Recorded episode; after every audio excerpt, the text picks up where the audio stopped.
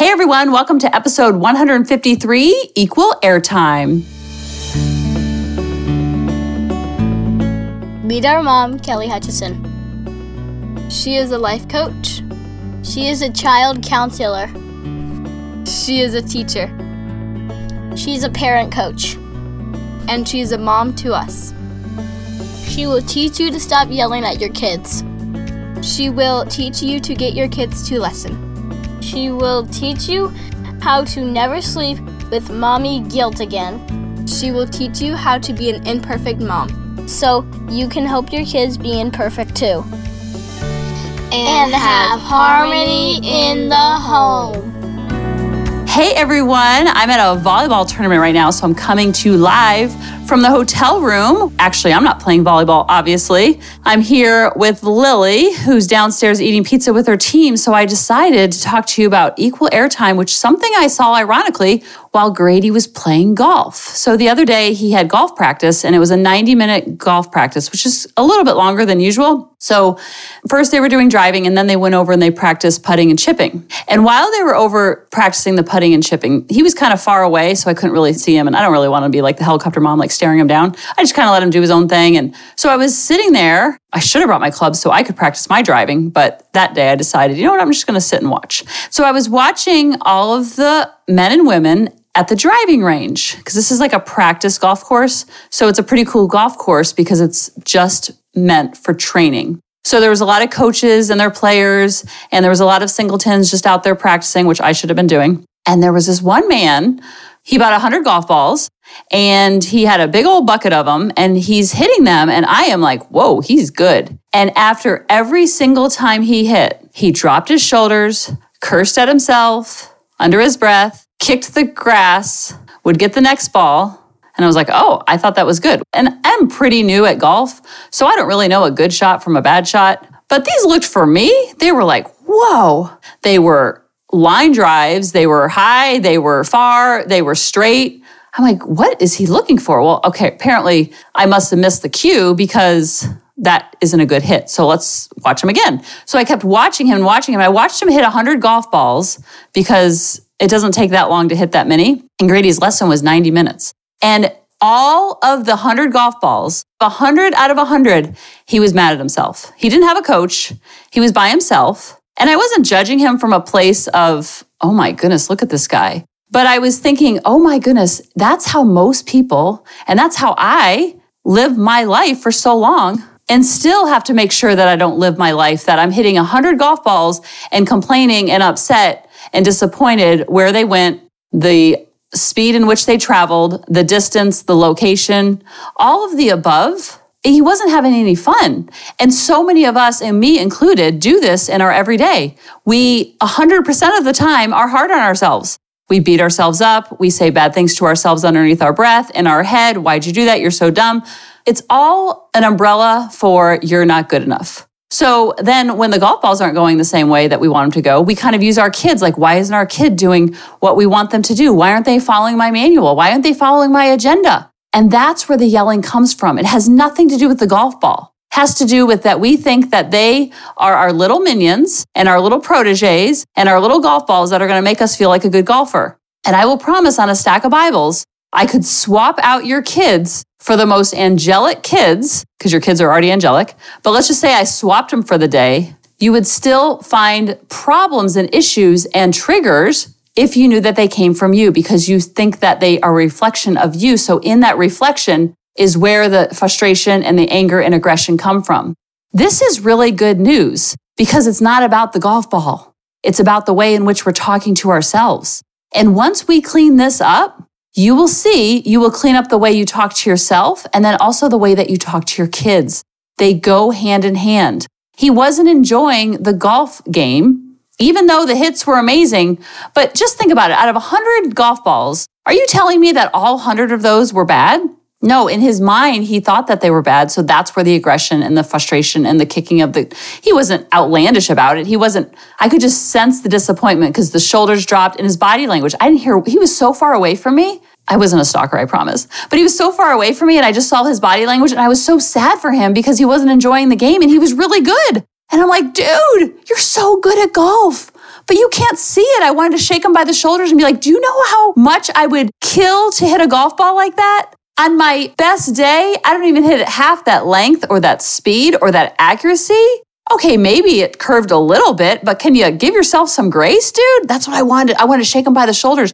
But usually, what we see in other people is what we see in ourselves. And I was like, huh, this is what I did in parenting for so long. I felt like I was such a good teacher and counselor, but I was a horrible mom. I felt like because the way in which I was talking to myself was so horrendous as a mom. But I wasn't talking to myself like that as a teacher or as a counselor. So this is really good news because it has nothing to do with the golf balls. It has nothing to do with your spouse. It has nothing to do with your kids or your mother-in-law or your greedy greedy grandpappy. Has nothing to do with any of them. You get to get all of your power back by thinking about your thinking and how you're talking to yourself. So I learned something from Brooke that really has helped me because it's hard to go from hitting 100 golf balls and hating all of the golf balls and where they went. It's hard to make the leap from I'm a horrible golfer, I'm never going to hit it right, I'm not good enough, I'm not good enough 100 times out of 100 to you know what? I'm an amazing golfer. I'm going to play for the Masters. I'm really good. I'm a really good golfer all of the time for all of 100. So Brooke taught me something called equal airtime. You can still beat yourself up. That's okay to do. You just have to be on to yourself and watch yourself and be like, huh, that's so fascinating the way I'm so hard on myself in XYZ area. It might be in your cooking, it might be in what your kids are eating, it might be in what you're eating, it might be on how much you're exercising or not exercising, it might be on your house cleanliness, it might be on the way in which you engage with your kids, the way in which you engage with your spouse or your ex spouse or your mother in law. It's different for all people, but the plug and play is really powerful on our podcast because you realize that they're just characters in a play and you're the main character in that play. And so the way in which you engage with those people is a reflection more of how you engage with yourself than it is the way they're engaging with you. Because we always blame the other person. Well, if my kids would just behave at Chuck E. Cheese, then I wouldn't have to act like a crazy lady on the way home. That's what I did for five years. So I'm totally onto myself. Now, this doesn't also mean that we use our kids' behavior as a way to beat ourselves up. Like they misbehaved at Chuck E. Cheese, so that means I'm a bad mom, and here's evidence. What your kids do or don't do has nothing to do with you. What I always tell parents is check your side of the street. If you're doing XYZ behavior that you don't like, then change it within yourself and you will see a dramatic shift within your kids. If it's something that you're not doing, then you can detach it, meaning anything about them catching it from you, so to speak. It's like they have a cold and you don't have a cold. So they didn't catch the cold from you. They probably caught it at school. But if you have a cold and then they catch the cold, it probably came from you. I don't mean the cold literally, but that's the good reflection of like, this is part of their soul's journey, or this is something that I need to clean up on my side of the street and give yourself equal airtime. Meaning, if you're going to hit 100 golf balls, you can still beat yourself up, kick the ground, throw the clubs, curse at yourself, mutter under your breath. You can do all of that still. I don't want to take that away from you because once you try to do the all or nothing, you will get mad at yourself for being mad at yourself. And that's a lose lose. A lot of times we use this work against ourselves because we start to become conscious. And then that awareness is like, oh my goodness. It's like, have you seen the FedEx truck? Someone told me the other day, the other week, the other month, Lily always says my timing is always off when I, I'm like, the other day, she's like, mom, that was three years ago. Anyway, the other day, probably a month ago, there was a FedEx truck and someone told me that there's an arrow in the FedEx truck, which I've talked about before. And that arrow means that we're on our way to see you and deliver your packages. That blew my mind because I have looked at that FedEx truck 750,000 times and never seen that arrow.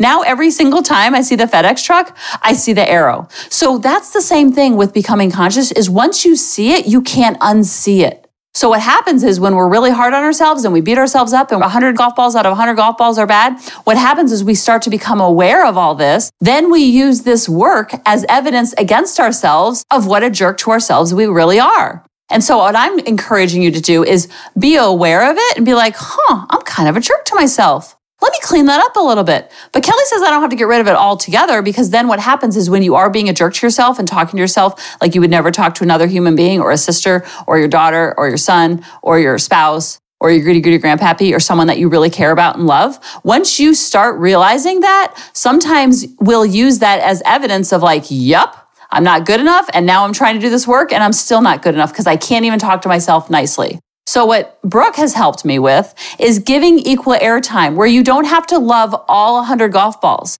You don't have to love everything about what you do or don't do and always be kind to yourself and treat yourself so nicely and always be the best friend. That's a goal and that's utopia. But most people aren't going to get to that spot because of past pain, past hurt, past trials, past tribulations. So I don't want you to make that as your goal, but you give equal airtime. If you're going to hit 100 golf balls, at least can we start with liking 25 of those golf balls?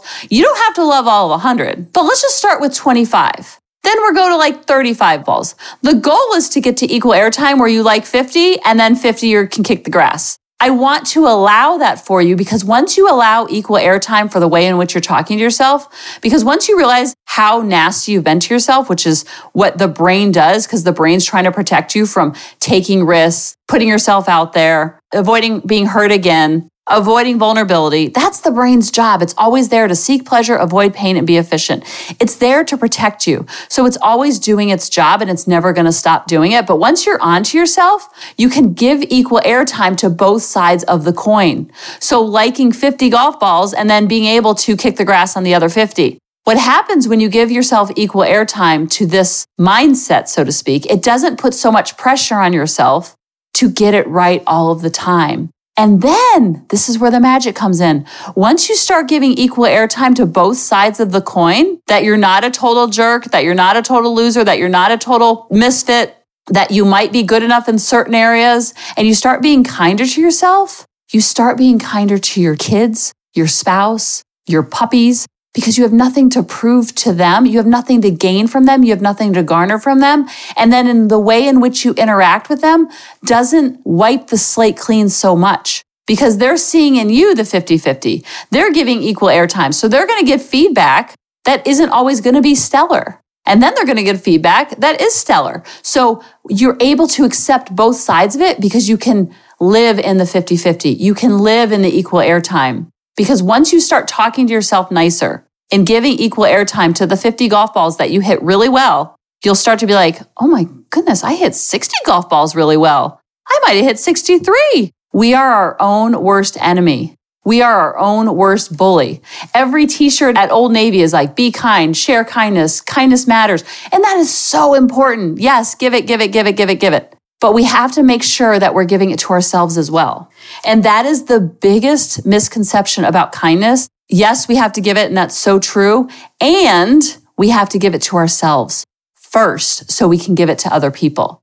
A lot of times we're giving kindness out so then they can reflect back to us that we're a good enough human. But when we don't need that coming from outside of us, then we're living our life from the in to the out versus the out to the in.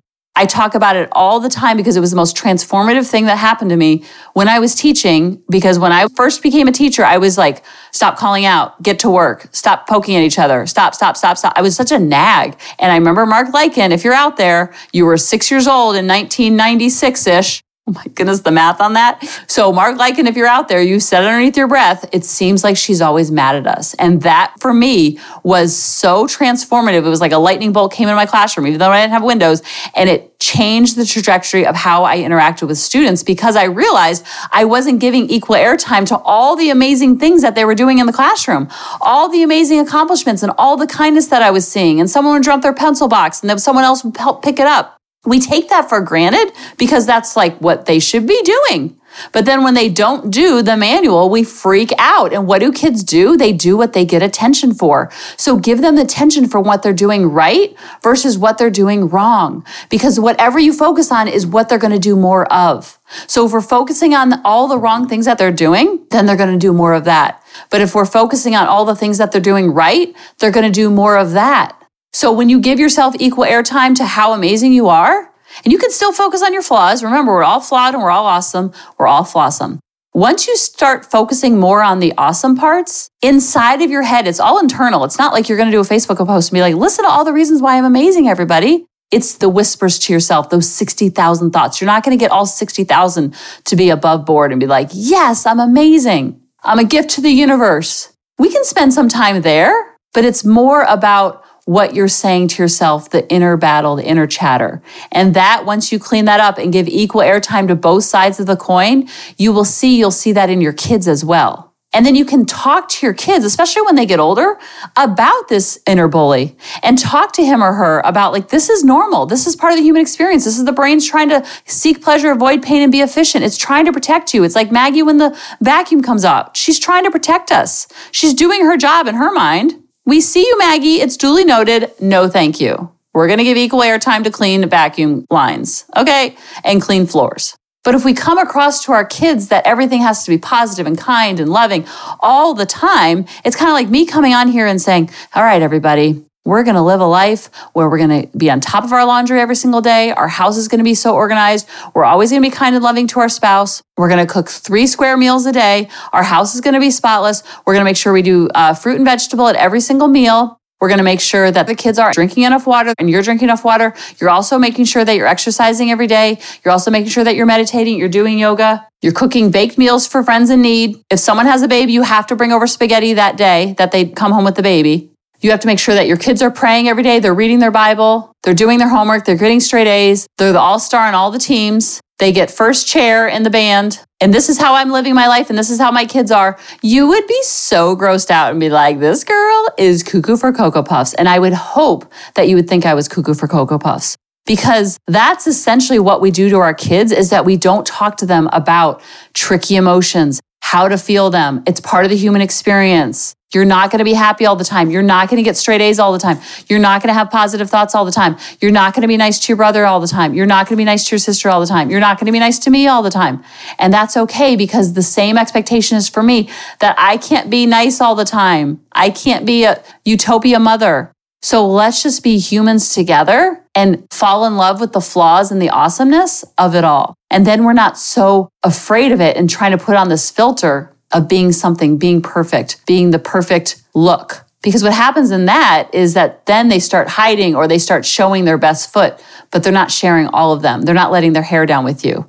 So when you share the 50 50 and you share the equal airtime and you share that we're all flawed and awesome, and it all needs to be imperfect and it all needs to be B minus and sometimes it's going to be D minus and that's okay because my side of the street is also going to be like that. It takes the pressure off the whole family system. And then in that family system is where you find the harmony because no one is trying to put on an act. They're all being who they are and who they're meant to be and who God meant them to be and who their soul's contract meant them to be. And in that imperfection and in that mess and in that flawed and awesome is where you have connection. And when you have connection, that's when you have peace and harmony in the home. I love you guys, and I'll talk to you next week. Bye bye. Hey, mamas, thanks for listening. If you had any ahas, clicks, or those lightning bolt moments while listening, you have to check out my free parenting boot camp, where we take all of this to the next level and we try to create even more awakenings for ourselves so that we can connect more with our kids and never yell at them again. You can sign up at www.coachingkelly.com. And if you really want to fill up my love cup, send me an email of what your aha was, what your click was, what was that lightning bolt moment while you were listening. I want nothing more in life than for you to have harmony in your home and to learn how to be an imperfect mom like me, which allows your kids to be imperfect too, each and every day. Thanks for listening.